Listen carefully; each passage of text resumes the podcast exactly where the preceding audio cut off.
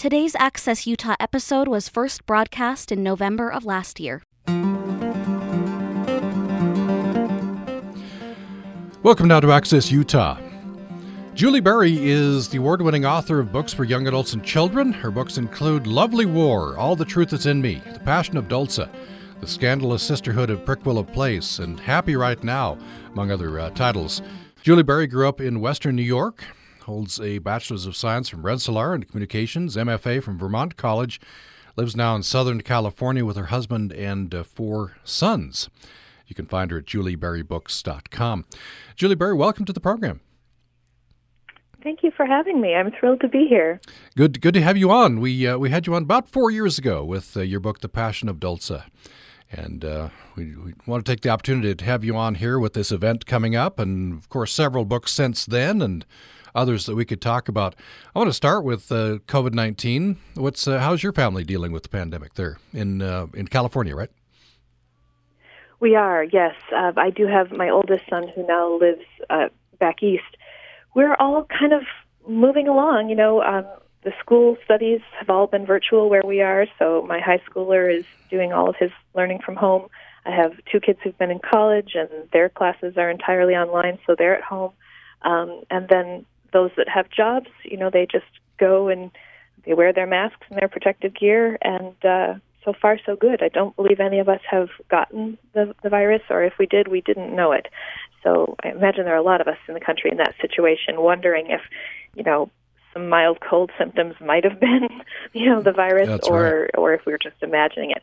Do, you find that you start to get really sensitive? Like if you feel a tickle in your throat, you're like, oh gosh, this is it. Do you feel that Uh, way too? yes, definitely, especially early on. I, I did every little tickle. uh, that's what I thought. I, I kind of I, maybe I've become inured to it or something. Later on, I just uh, I, I don't feel that way as much anymore. But yeah, certainly, certainly early on. Uh, so California, uh, there was a time when uh, things were pretty serious in California. I'm not sure how they are now. That's right. It, it was it was really bad here at, at one point, and you know it's it's kind of been interesting to watch that sort of ebb and flow of of cases in different parts of the country, and it it, it has it's been in constant flux, right? You know, you'll get an area that's very cautious, very careful, and um, the case count will be very low, and then at some point you sort of ease off and and sort of inch back toward well not normalcy but you know a little bit more movement and activity. And and then here come the cases and and then you kind of dial it back in again. The, the problem i think of course i'm not an expert on this but the problem is the will to keep on being vigilant right? It's hard. It's exhausting. We're we're tired of it. We're we're used to it. Isn't it bizarre? We are used to a pandemic that has killed nearly a quarter of a million americans. We are used to the daily death counts that were so astonishing to us when this all began. And I constantly try to remind myself, must not get used to this, right? Don't ever become callous to this kind of, of pain and loss. But that's kind of human nature. We do. We just get used to things. Yeah, I was just going to say human nature, right? But but uh, yeah, guard against it because approaching, you know, heading toward 300,000 deaths, that's that's not something that we should accept lightly, right? No, no, certainly not. There's a there's a family at the other end of every one of those, and, and there are people that are in terrible mourning. And uh, you know, we're fortunate if that hasn't been us, but we we can't forget. So I want to talk about uh, how children are dealing with this. of course, you have teenagers now, right? But um, Mm-hmm. you, you do a lot of events. I think that right now you're doing those events with schools by Zoom, right? Um, That's right. Um, and uh, maybe a way to get into this is your book, Happy Right Now. Um, so, you know, which is a picture book, talks about dealing with emotions. Of course, in the title, you're happy right now. You could be sad later. It's it's okay to feel all these emotions, right? I think the message of the book. That's right. You know, it, it, the book came out last fall, and of course, I had no idea what was what was right around the corner in the world, but it was oddly timely. And, and you know, the, the idea for the book began. Um, I was working with Sounds True, and they are a publisher that that looks at sort of spirituality and and and not so much you know like denominational religion, but just um, you know mind, body, spirit, soul types of of of books and material. And and so they had approached me about doing a picture book with them. And and I was trying to think you know what message did I have to impart to young people? And and the thing that I thought about was how how much of my life I have spent thinking I'll be happy if such and such happens, or I'll be happy when this goal is finally achieved or this problem is finally resolved. And you know, as I look back, I realize what a wasted opportunity that was to to not just embrace each moment for what it was and and choose what happiness I could, and, and which is not to say that you know we can always put a Pollyanna smile on on terrible situation, but but but most of the time we can choose more happiness than we tend to. And so I, I approached them about that idea, and they, they were very enthusiastic about it. And and uh, the, the book was illustrated by Holly Hatam, who is a New York Times bestselling illustrator of the Dear Girl and Dear Boy books. And uh, so it came out last fall, and, and that was great. And then, of course, the pandemic struck, and schools and, and educators and principals and librarians were looking for books to share with their students who and we were all reeling right? Especially kids. We had no context for this. This this this shutting down of the world was such a shock to all of us but especially to young people who who need to get out and have those you know sports and music and school experiences. Um, and so it was it was interesting to see and, and uh, gratifying to see that this little little idea that I'd had um, could meet this moment and could provide some help and comfort to to kids and and fit right in with that sort of um, mindfulness and emotional intelligence curriculum that that schools are implementing and were before this began, but I think all the more so now. We actually have a second book coming out next spring called Cranky right now. so I think you can connect the dotted lines pretty well. But it's been a delight to to share these picture books with the world. One of the pages, I believe, from but uh, I'll just read this. I'll be happy when I get a puppy, a unicorn, an ice cream sundae, and a castle with a friendly dragon. Or I can be happy right now, which is which is which is great. We can we can choose, right? Uh, and it's important to teach uh, kids that, right? Important to teach ourselves that, especially during something oh, like sure. pandemic. For sure. I, I I write these books for myself, right? So they're the sermons that I need to hear on a daily basis. Yeah. Quit complaining. uh, one thing, I don't know, uh, again, dealing with children, but also with ourselves is, I guess, naming the emotion, right? Understanding the emotion, accepting the emotion, not, you know, just admitting that you're feeling it, right? It's so true, right? When we feel something, you know, it's it's just kind of this soup that we're in, and and perhaps we reduce things somewhat when we stick a label on them, but we also create a means of talking to others about them and and you know being able to to find some some empathy and some understanding. You know, I I'm feeling very anxious today. I'm feeling very stressed about the future. I feel very nervous and worried about the world and about you know what COVID is is doing to my life and and you know whether I'm ever going to get to do the things I want to do again.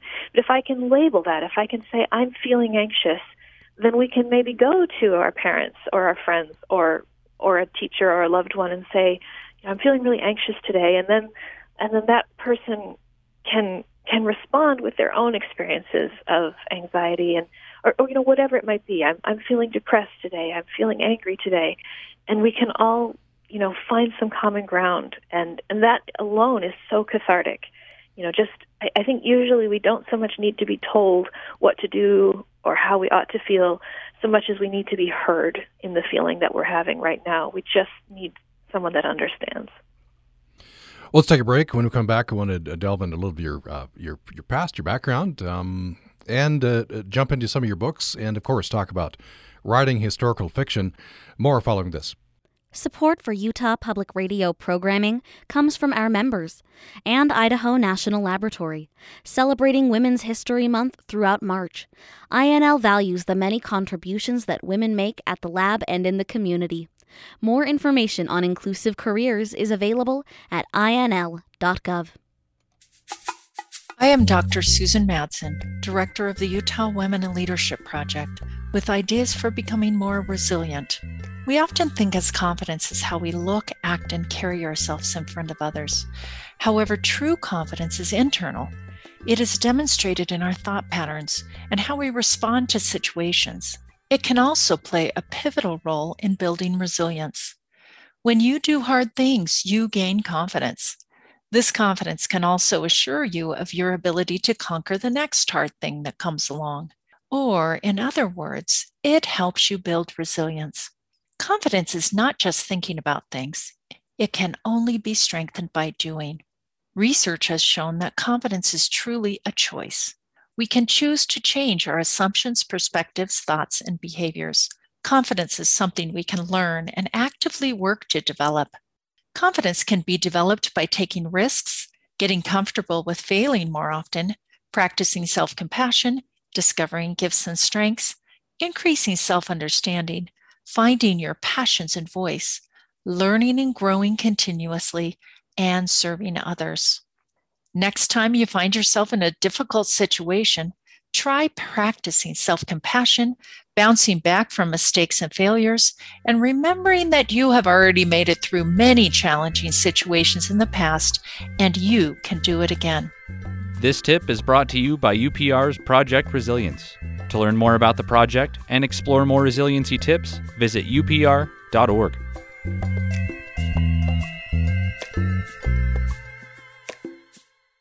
Today's Access Utah episode was first broadcast in November of last year.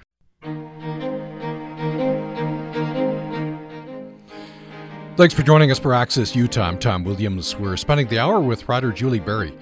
She's the award winning author of books for young adults and children. The books include Lovely War, All the Truth is in Me, Passion of Dolssa, Scandalous Sisterhood at Prickwillow Place, and Happy Right Now, among other titles.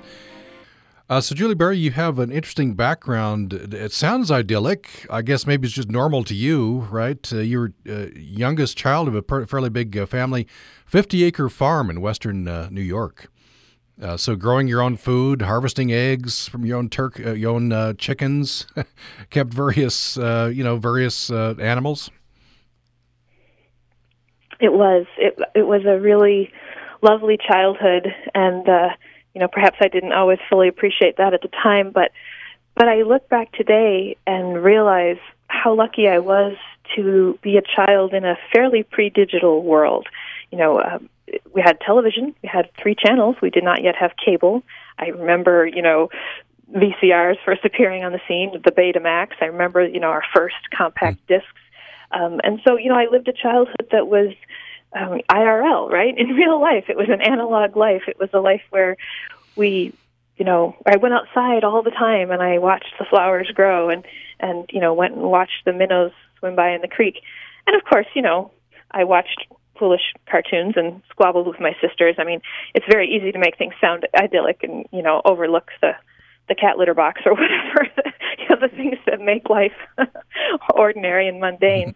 But I I look at children today, and you know, I've tried so hard to give my children something like that as well. But as soon as you hand them a smartphone, and at some point you often feel that you need to, uh, it's over. You know, and, and now you're competing with um, a very well-oiled machine of of digital distractions um, that are, you know, often valuable information or funny or entertaining information.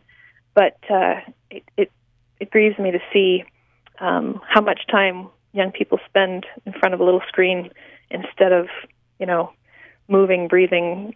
well, hopefully they're breathing, but you know, just kind of getting outdoors and and um, playing with other kids in in you know face to face. Well, there again, that's problematic now. Yeah. So here we are. Yeah. Here, here we are. Yeah, that, that's true. Uh, so, what did you read growing up?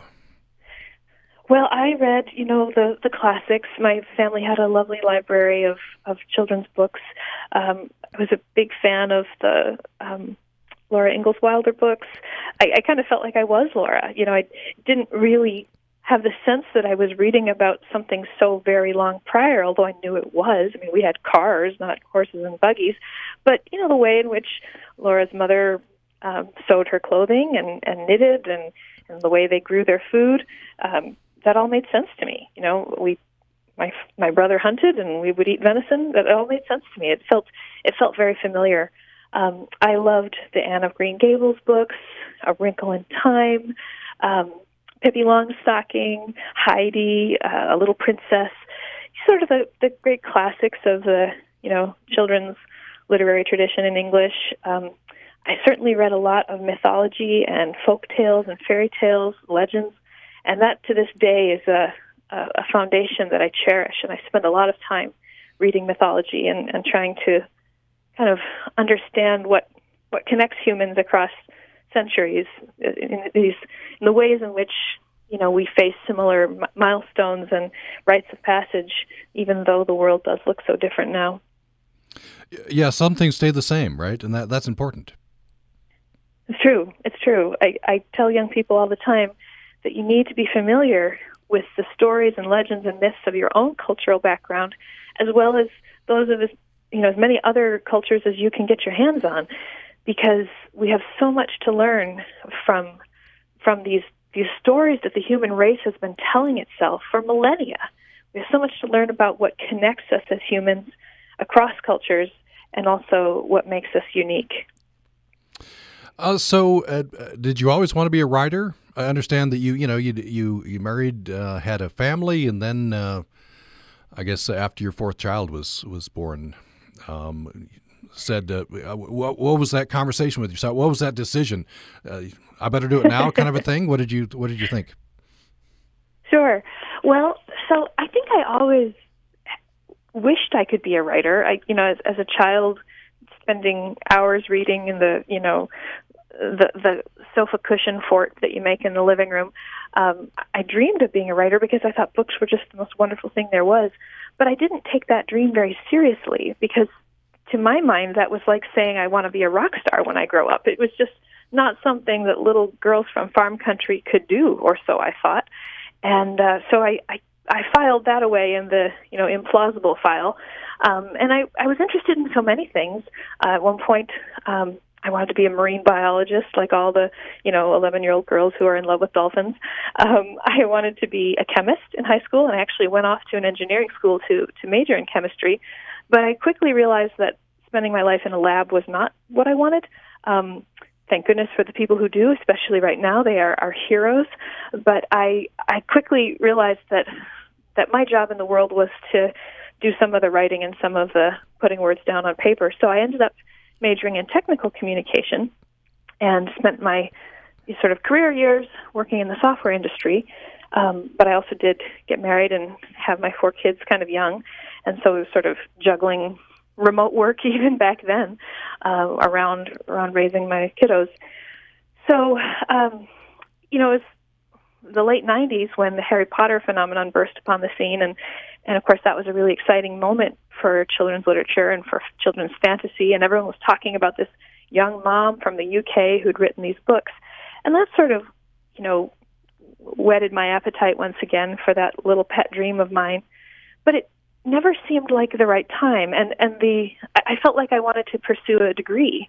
I, I didn't think that I could become a writer on my own initiative, but I thought perhaps if it could be taught, that I could learn it. And so I, I sort of dreamed of an MFA, but I didn't feel that our family could afford that expense. And, you know, there's no guarantee that you'll be able to earn it back with book sales because you don't know if you'll ever publish. Um, but finally, there came a point where I realized that, you know, life passes quickly. And I didn't want to be sitting in that, you know, front porch rocking chair someday wondering if only. And I'm married to just a, prince of a guy who, you know, when he realized that that this is what I really wanted to do, he said, "Then you're going to do it." And uh, you know, notwithstanding my objections about, you know, when will I find the time and where will we find the money, he helped make it happen. And uh, I always joke that the only time that I've ever obeyed my husband was when was on a couple of occasions where I went to him and said, "I should quit this. This this is never going to work." And he said, "You are not quitting." so I'm very grateful that I uh, obeyed him in those instances. But otherwise, he's never told me what to do. yeah, good to listen to advice sometimes. Um, I, I, want to read this. This is from a, an interview you gave um, uh, that I was reading.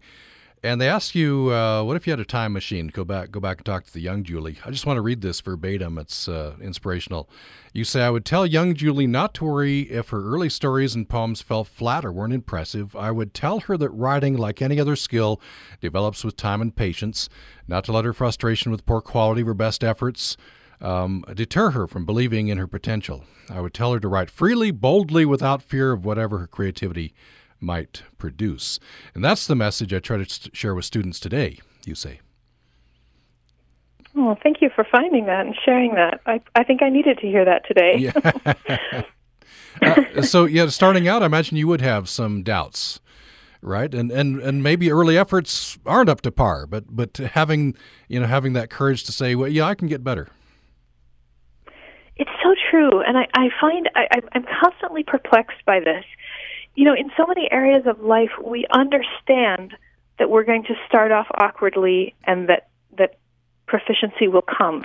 We understand that you know when we start walking we're going to fall a lot and and look kind of silly but we encourage our children along don't give up don't give up you can do it same with riding a bike same with learning to swim same with learning to shoot hoops we understand that the body requires time to acquire muscle memory and physical abilities and yet when it comes to the arts we somehow have this idea that you've either got it or you haven't and and I kind of blame you know like American Idol, right? Because we have these these children who show up on the show and they just have these incredible voices and they belt it out and and and it creates this perception that that they they are the anointed ones and that this is probably true in writing as well. Um, I talk to students of, of all ages and when I go into fifth grade I say who who's interested in maybe writing a book or a movie or a TV show someday maybe a video game, and the kids all raise their hands. And by the time they're in eighth or ninth grade, almost none of them raise their hands.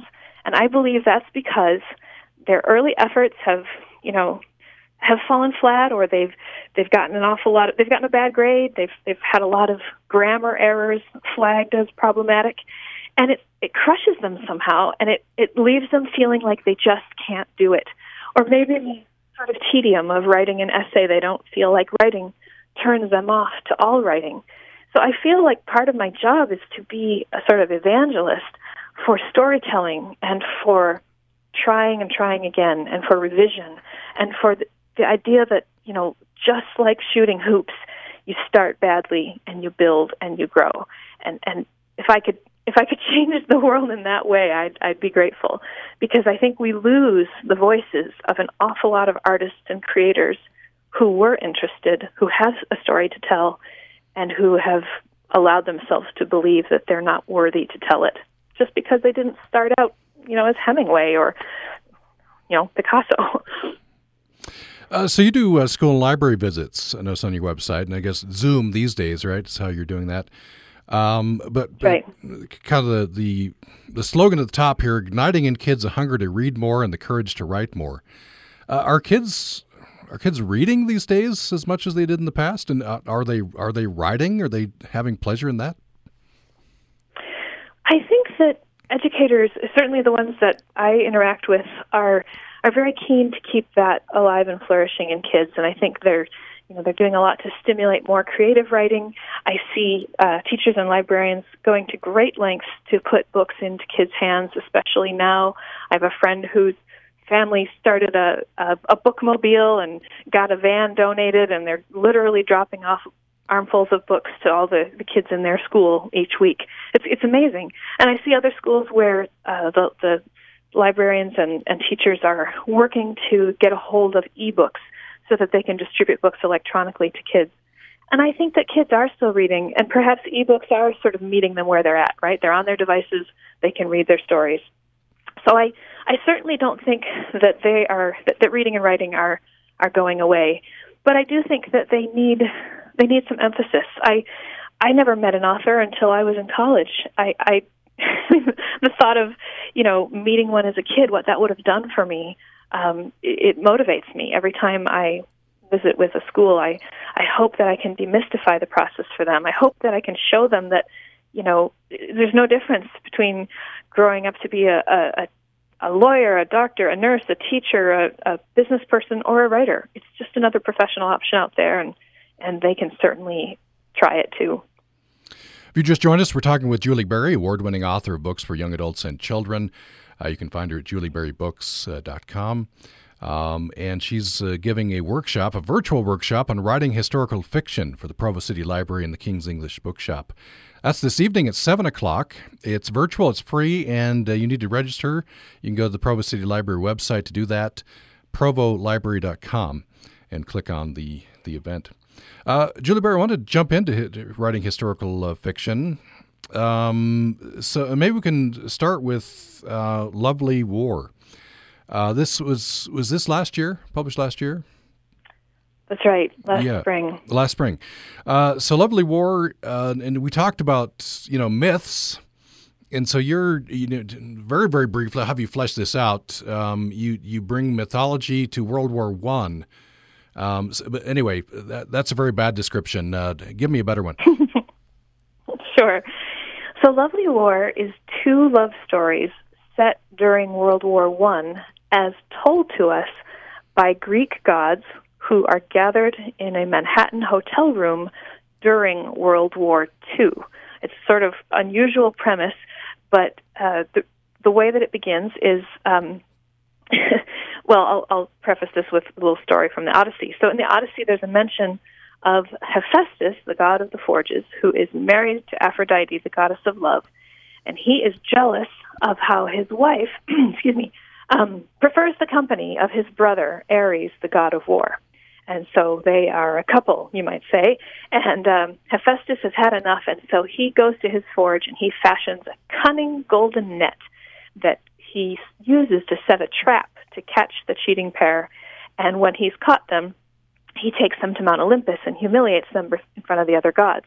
Well, I decided to set that scene in a Manhattan hotel room, and instead of taking Ares and Aphrodite to Mount Olympus, they stay there. Aphrodite sort of bargains with her husband that they can sort of settle this matter privately. So she is effectively put on trial right there in a little kangaroo court right in that hotel room put on trial for infidelity. And in a way, she's being called upon to answer the question why are love and war eternally drawn to one another? Why, why this connection? Where, where's the chemistry here? And to explain herself and explain her purpose and, and her work and to sort of defend the validity of what she does as the so called frivolous goddess of love, she tells these two stories, which were set in the previous war and one of the reasons why I did World War One and World War Two was I wanted to kind of establish some of the filaments that connect World War One and World War Two.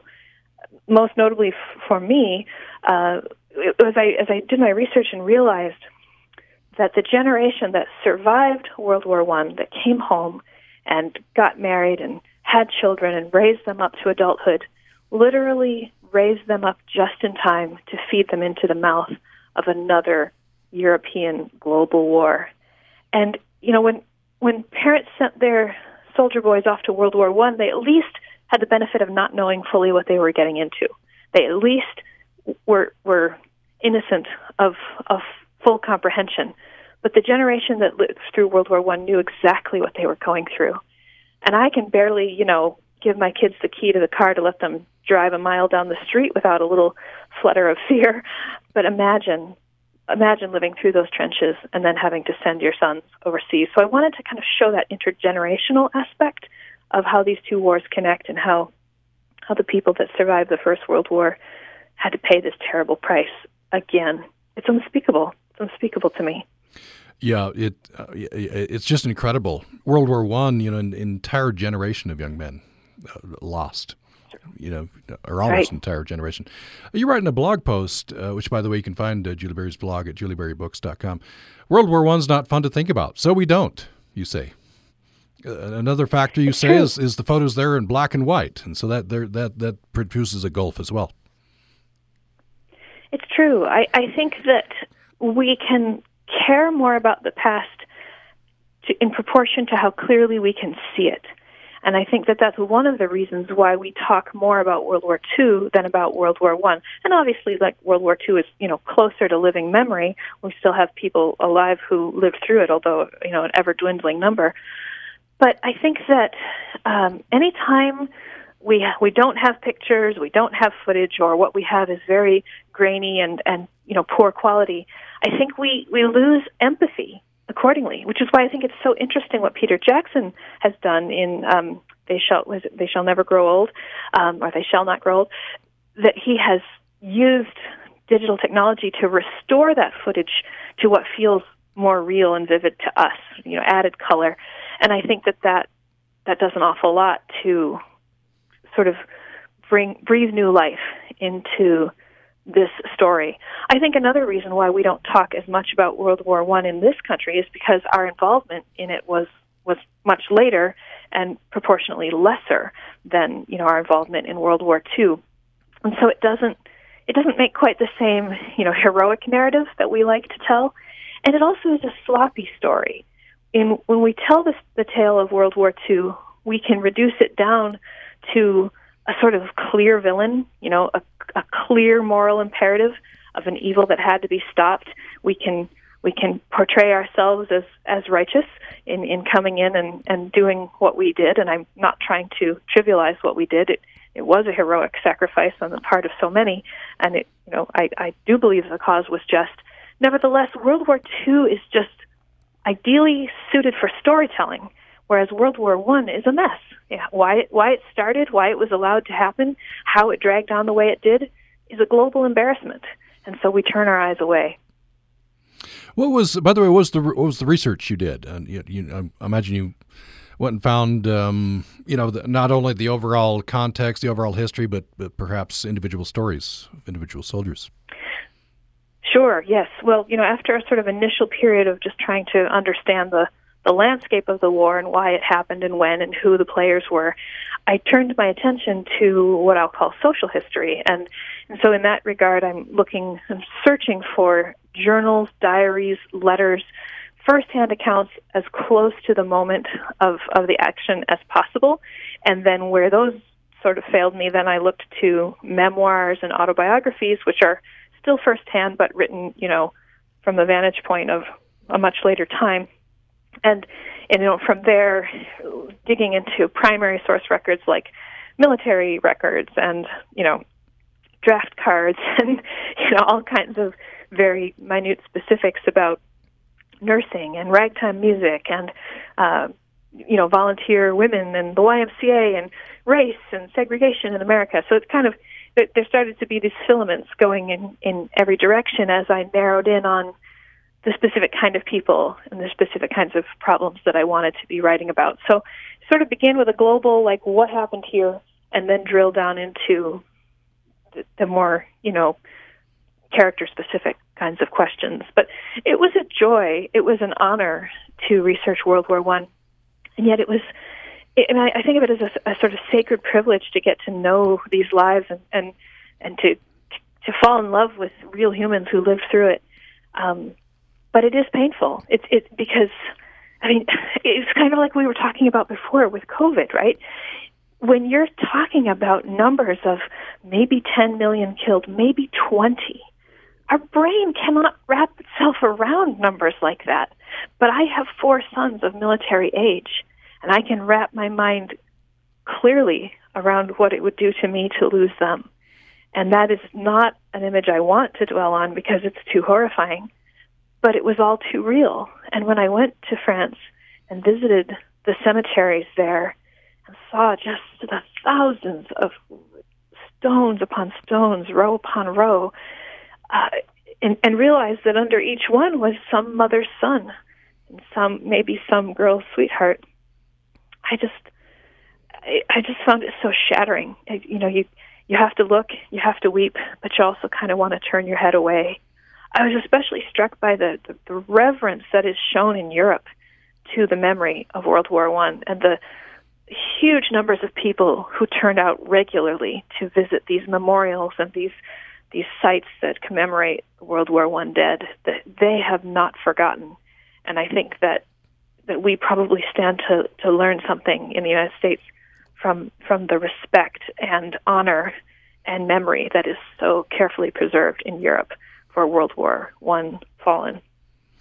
Do, do you think I, I, I think it is uh, true that we it's not as present for us? Maybe because it happened there. Absolutely right. Yeah. Far away, and that yeah. that always allows you to distance yourself. Uh, I wonder uh, what. Uh, talk to me about the value of history and and putting this into, of course, at the forefront. The young adults reading this, or adults, you know, whoever's reading Lovely War, um, you know, has the story at the forefront. But of course, this is historical fiction. You got World War One, World War Two. Um, what are you wanting readers to, to take away? What are, what are you hoping to accomplish with that part of it? Sure. Well, I, I mean, I always start out really just hoping to tell a great story, really just hoping to entertain my reader. And I don't, you know, I don't look down my nose at that word at all. I, I feel like if I can provide really satisfying diversion, I, I can, you know, lift some of the stresses of the day off your shoulders with a, a good tale that you can escape into, then then I've done my job and I am and I am honored. Um, so so that's always how it begins. And I usually I, I write a lot of historical fiction, not solely historical, but largely, and I tend to go there just because that's where my imagination goes. I I sometimes think that I like live in the wrong century, that I sort of belong in the past. Although the reality is I'm grateful for modern medical care and sanitation and all mm-hmm. those things. Mm-hmm. But um, so that's it's just where my mind goes, and so it's just kind of what I produce, like in the way that you know Stephen King's mind just produces horror, and that's his gift to the world, and you know it's it's it's what he produces.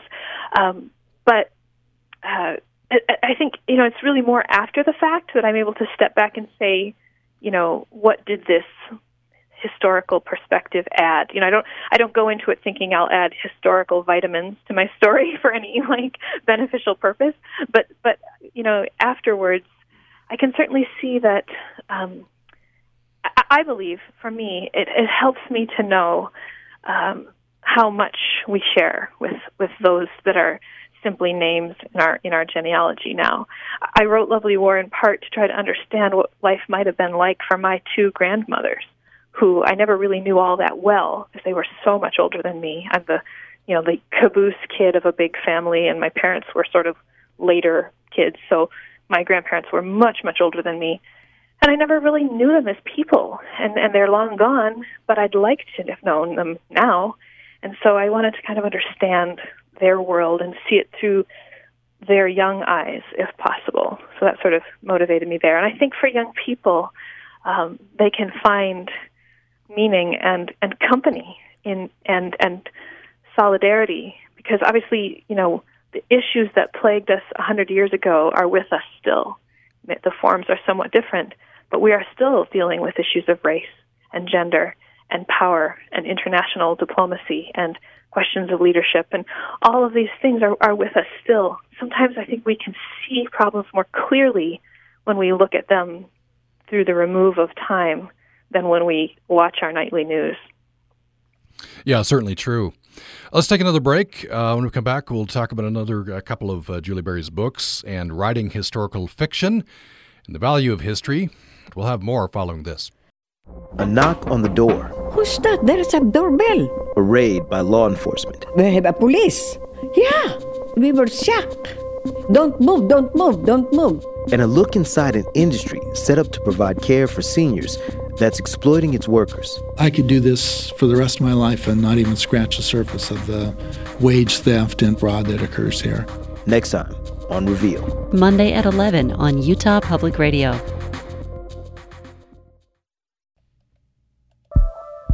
What better way to celebrate Pie Day, March 14th, than with a free piece of Lucky Slice pizza pie? We're inviting you to join us, Utah Public Radio and Lucky Slice We'll be hosting a special drive through event Sunday, March 14th, beginning at noon. We're going to be handing out a free piece of pizza to the first 250 people. All you have to do is drive through the UPR parking lot. We'll hand you your slice through your car window. Don't forget to mask up and head to upr.org for more details. The next Putumayo World Music Hour will explore the eclectic music of today's Italy. From the lively folk traditions of the countryside to the sophisticated studio created grooves of the club scene.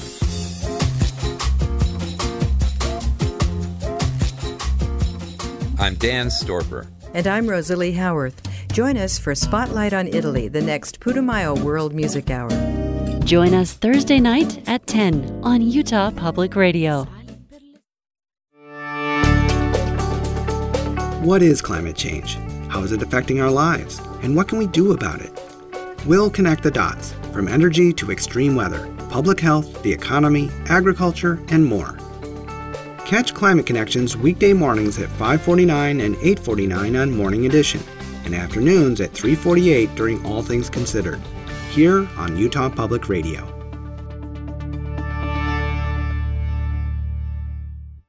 Today's Access Utah episode was first broadcast in November of last year.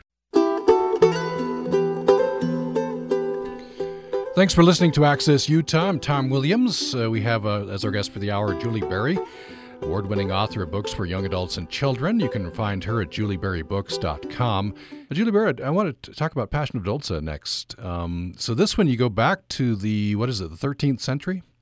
That's right. Right. Southern France, Provence, as it would have been called at the time, um, which is larger than what we today call, you know, Provence. Um, yeah, so we, it was looking at the aftermath of the Albigensian Crusade that took place there, which I hadn't known a whole lot about before I started, you know, looking into it for a story idea. Uh, so this, um, understand uh, that you got the idea for this from uh, listening to a uh, lecture on tape. Was that was that the case? That's right. Um, I perhaps you're familiar with uh, the Great Courses Company, or I think it's also called the Teaching Company. Yeah, they produce lots of you, you know what I mean. Yeah, they produce lots of um, audio and video lecture series. College lecturers, you know, teaching on a particular topic, and just hundreds and hundreds of different courses. And I just love them. They they keep my mind uh, alert and alive. Um, they, I you know listen to them while I'm doing the dishes or laundry or whatever, or driving in the car and uh, they're just a, a constant source of new ideas and new possibilities. The more that I learn, you know, the more material I have to work with. So I was listening to a course um, on the Middle Ages with a specific focus on witchcraft, um, heresy, millenarian movements, magic, those sort of, you know, mystical elements, you might say. Mysticism was part of it. And so, as part of the unit on heresy, I, I first encountered the story of the Albigensian Crusade. And I was shocked because I had never heard of it before. And I thought, how have I reached this point in my life and, you know, received some sort of an education without ever having encountering this moment in time, which was so pivotal and yet, you know, so little understood. And of course, that starts ringing all my bells. like maybe other people don't know about this too, and and maybe it's, you know that's an opportunity. Of course, a lot of people do. There have been some other popular fiction titles about it, but um, I, I especially like to find you know great stories that are perhaps lesser known. That that's an, an opening for me. There are, I guess, there are parallels between any period in history and today. There are definitely parallels between the 13th century issues they're facing people then facing people now. I wonder you talk a little bit about that. And I, guess that's another. Uh, you could file this under uh, another uh, data point under uh, the value of history. Absolutely. Well, the the real question at play in the Passion of Dolssa has to do with religious power and with the, the entanglement of the church and the state. Um, and when when the church has the power to you know, mobilize the state as its arm of enforcement, then a whole new kind of tyranny becomes possible. And uh, and you know, of course, the thing is, people are never, well, I won't say never, but usually, uh, people that carry out these these programs of of destruction and genocide, and and certainly religious persecution, you know, they feel they have a reason. They feel they have a righteous reason. Um, whether or not you know we would agree, um, they're not being villainous for villainy's sake. They are doing, I believe I said in the in the author's note, they're carrying out their painful duty for what they see as the greater good. So we have Dominican friars who are trying to purge the Lord's vineyard of the the, the, the stain of heresy. They called it foxes that were corrupting the Lord's vineyard, which is sort of a scriptural reference. So they believed that these people who, as they saw it, held aberrant Christian beliefs um, were a threat to the salvation of all the other good Christians, the good Catholics. And after you know various other attempts to sort of bring an end to to these you know rather harmless and benign religious practices had failed, um, they they resorted first to war, and and then when that still did not eradicate the problem, as in kill all the heretics, they they implemented inquisition, when we think of Inquisition, we tend to think of the Spanish Inquisition, but the Spanish Inquisition was a later manifestation of what first began here in Provence. In fact, the manuals that were written in how to extract confessions and how to enact torture and how to interrogate victims and, and catch them in their words were written during this period in 13th century southern France. And they became the, the blueprint for the Spanish Inquisition, as well as for torture and interrogation methods that you know, persist with us still and that were used by the Gestapo and the KGB. So it's really kind of chilling to think that there was a moment in time where where human ingenuity invented interrogation, torture, and you know means of creating distrust and suspicion and fear.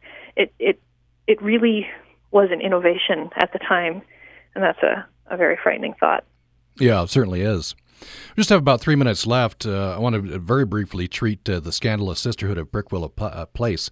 This is the uh, you know a comedy, a, a farce. Um, I'll just read this uh, paragraph, the synopsis. Students of St. Etheldreda's School for Girls face a bothersome dilemma. Their irascible headmistress, Mrs. Plackett, and her surly brother, Mr. Godding, have been most inconveniently poisoned at Sunday dinner. Now the school will almost certainly be closed and the girls sent home unless these seven very proper young ladies can hide the murders and convince their neighbors that nothing is wrong. So this is set in Victorian England, right? What uh, what research did you do here? Well, this this book, Scandalous Sisterhood, is, is a lot of fun, and uh, it sort of draws from you know my love of Dickens and my love of sort of drawing room mysteries, and you know Agatha Christie. Even of, of course, she was you know more contemporary. Um, so so I did a lot of research there, but I mean certainly Scandalous Sisterhood and my newest novel, Wishes and Wellingtons, which is also Victorian, um, are, are very carefully researched in terms of trying to get the, the details of, of life and the world correct. But they're less, you know, treating with heavy historical subjects and more just having some Victorian fun. so um, in, in both cases, you know, I'm just having a grand old time. Scandalous Sisterhood is sort of a arsenic and old lace meets you know girls boarding school, and um, Wishes in Wellingtons is sort of um, you know Aladdin and his magic lamp meets you know a little princess again Victorian boarding school. So just you know it is a a fountain whose waters fail not. There's just an endless amount of fun things you can do in a boarding school story. so I, I do love the Victorian era for sure. Um, so the yeah, uh, mention again briefly the, the your latest book. Wishes and Wellingtons. It's just out in hardcover from Source Books, and it's the first of, of a trilogy of three. So I'm working now on Crime and Carpetbags, and it is just a lot of fun. It features a very feisty, combative protagonist named Maeve Merritt. She gets herself into all kinds of trouble, but she is, I think, a very endearing soul. So it's been really fun to share that with young people. Yeah, that sounds fun. Uh, well, you can find all of Julie Berry's books at her website, julieberrybooks.com. Uh, Julie Berry, it's been a pleasure. Thank you so much. Oh, Tom, thank you for having me on the show. It's always a treat. Thank you. Thank you very much. And thanks to everyone for listening to Access Utah. And now uh, we do this uh, monthly. We're pleased to bring you the latest uh, Dateline St. George commentary from John Taylor. You know the warning you get in expensive stores? You break it, you own it? Well, it doesn't apply to national treasures in southwest Utah. They've been getting trashed by feral visitors during the last year. Don't call them tourists. These marauders are unencumbered by good intentions or fear of consequences. They're hell bent on leaving sometimes indelible stains for the caring public and paid public servants to address. Maybe it's a jailbreak mentality from the pandemic, or a lifetime of bad manners never corrected. They're trying risky stunts in rock climbing and on ATVs. They're doing beastly things to man made and natural relics, and they're leaving behind piles of human waste. Debris is spreading like measles along Interstate 15 as the pandemic has sidelined inmate road crews and citizen volunteers. There's plastic, plastic everywhere, along with bedding and the odd sack of potatoes. Volunteer rescuers are being overwhelmed by hikers, hang gliders, and campers, the capable and the clueless, who stumble into misadventures, injury, or death. And state and national parks like Zion and Bryce Canyon are being scarred by graffiti. A 200 year old petroglyph was vandalized in Gunlock State Park near St. George in May 2020. The glyph was an image of a person riding a horse, likely done by an artist from a southern Paiute tribe. The rock was dug up with no small effort and pushed into the reservoir. The crazy people are a minority, but potent. This isn't on the scale of the Taliban blowing up thousand year old statues of Buddha in Afghanistan, but nothing so bad that it might not get worse. Consider these behaviors taking a 30 30 Winchester to blast rural road signs on a Friday night isn't lawful, but it isn't the same as reckless target shooting that starts a fire incinerating endangered Mojave Desert tortoises. Spray painting a freight car on a railroad siding is wrong, but it isn't the same crime as toppling gravestones and scrolling vile slogans on houses of worship. Sure, Southwest Utah is hungry for another business boom, but tourist boards and chambers of commerce need to fashion a potent public education campaign hinged on personal responsibility and consequences, and maybe include a few well placed remote cameras. Maybe it's time to amend the familiar Utah brand to something like Utah, life elevated, don't bring it down. For Dateline St. George, this is John Taylor wishing you a joyful day. We thank John Taylor for those uh, commentaries. You can find past commentaries at our website, upr.org, upr.org. Uh, coming up uh, tomorrow, uh, we will recap the 2021 session of the Utah legislature, which ended on Friday. We'll be talking with uh, Lieutenant Governor Deirdre Henderson, uh, also with uh, Representative Angela Romero and Representative Brad Last and others. And we'd love to know what you think or thought about the session that was um, legislation that you've had your eye on, you can uh, get your uh, comment to us at upraccess at gmail.com, upraccess at gmail.com. That's the legislature tomorrow. Then on Wednesday, we'll be talking with Brian Alexander about his latest book, The Hospital Life, Death, and Dollars in a Small American Town. He uh, gives us a view of the overall American uh, medical uh, situation uh, through the eyes of a uh, small town hospital, Bryan, Ohio. We'll be talking about uh, medicine, medical industry in America. Then on Thursday, Jason Gilmore and Charles Rowling. Jason Gilmore is a USU professor. They'll talk about their new book, Exceptional Me How Donald Trump Exploited the Discourse of American Exceptionalism. That's coming up on Thursday. Hope you'll uh, stay tuned and uh, hope you'll tune in for Access Utah Daily, 9 o'clock, Monday through Thursday. Thanks for listening. As the pandemic set in, many of us hunkered down at home, but traveling nurses had to hit the road, jumping from city to city treating coronavirus patients. It's like playing Russian roulette. You're, you're, you risking your life to go in a patient's room. I'm Ari Shapiro, traversing the country to treat COVID this afternoon on All Things Considered from NPR News. Join us today from 3 to 6:30 here on Utah Public Radio.